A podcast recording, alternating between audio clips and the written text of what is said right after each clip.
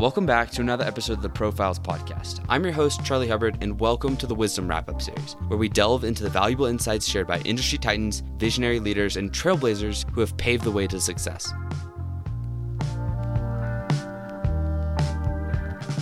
In this special 25th episode of the Profiles Podcast, I wanted to treat all of y'all with a short, condensed, action packed episode with some of my favorite snippets of my conversations. In each episode, I try to tease out the habits, strategies, and characteristics that support the rise of these world class performers, industry titans, and leaders. And in this episode, the best of the best advice will be at your fingertips in a 15 minute podcast. If you haven't listened to my last few interviews, I urge you to go listen to them after you hear all the great advice in this one. Today, the three interviews that I will be focusing on are my interview with Clint Murphy, where we discuss how he went from a fat guy on a couch eating Cheetos to an ultra marathon runner, Ironman, and a power lifter, all by breaking down the task at hand into small, simple steps. Next, we're going to move to my interview with Tucker Bryant, where we discuss disruptive thinking, not just in the context of companies like Google, but how you can actually take actionable steps to think more creatively in your life. Lastly, my interview with Dr. Sinker discusses a very powerful idea. Instead of trying to stand out in your category, putting yourself into a category of one. I'm going to jump right into it and give the floor to Clint Murphy. I refer often to something I call your get shit done muscle.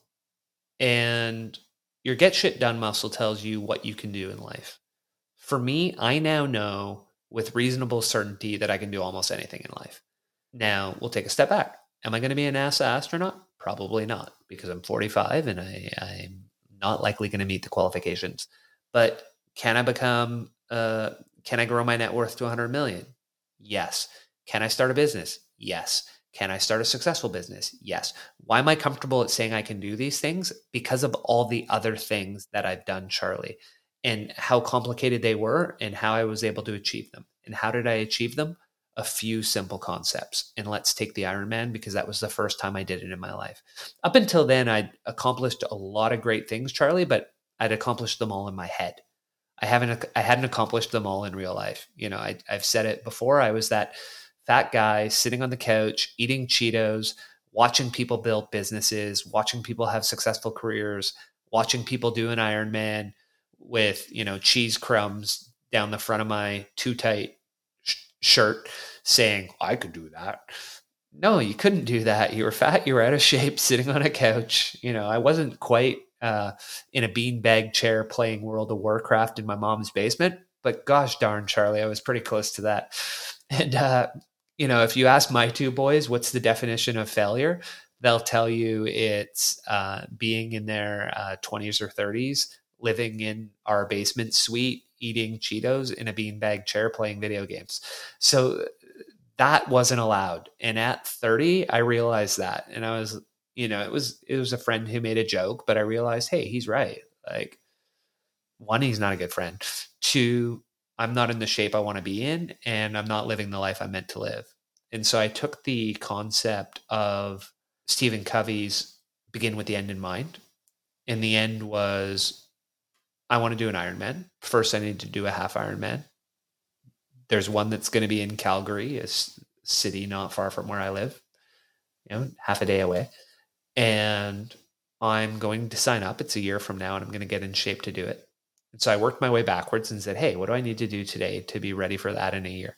Well, I need to go buy a new pair of running shoes. I need to sign up for swim classes to get over my fear of the water. And I, I need to get my bike tuned up. Right? Like, some people think, well, you got to go run 10k or you got to go run a marathon. No, like step one is I got to I got to get my fat butt off the couch, and I got to start moving. I got to sign up for classes at the running room to learn their 10 and 1 they call it, you know, jog 10 minutes, walk a minute, jog 10 minutes, walk a minute. And you're going to do it with 10 other people, so you're going to build that commitment. And I'm going to sign up for those swim classes. I'm going to join a, a bike local bike group, so I go for a Saturday morning ride with them and I work my way up from the D group to the C group to the B group to the A. So you start small. You start with the smallest step you possibly can. Same as we talked about with Twitter. You start as small as possible and you grow slowly over time. And so I knew that if I started that small, I could build on it and I can get better week by week. And over the course of six months, I could go from out of shape to, hey, I can do Olympic distance, which is 50% of the half Ironman. And take a step back, I could do sprints, which were 50% of the Olympic, Olympic distance. Okay, I did a sprint, I didn't die. Let's build on that. Let's sign up for some Olympics. Let's build on those. All right, a year later, I did the half Ironman and I was in better shape. A year after that, I was 40 pounds lighter and I did the Ironman. And that was the first time I learned wait a second, like you can break something all the way back to a simple small component and you can take simple steps and you could grow those steps into something that big. Why can't I do that with investing? Why can't I do that with my career? Why can't I do that with starting a business? And the answer is you can. I mean, that's why Stephen Covey wrote about it in the book, Seven Habits of Highly Effective People. One of the habits is begin with the end in mind.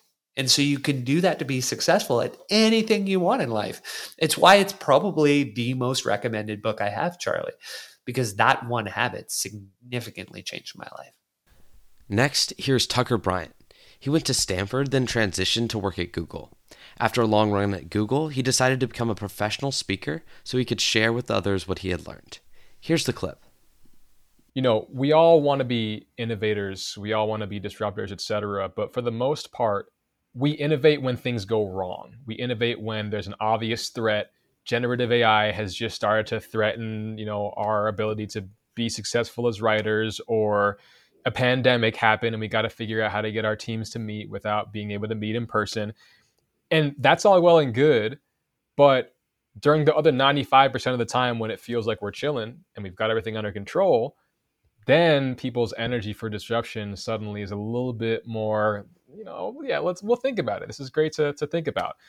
And that is kind of the space, in my opinion, that Google has operated in for a lot of the last couple of de- not couple of decades, last decade maybe, that it's been so successful.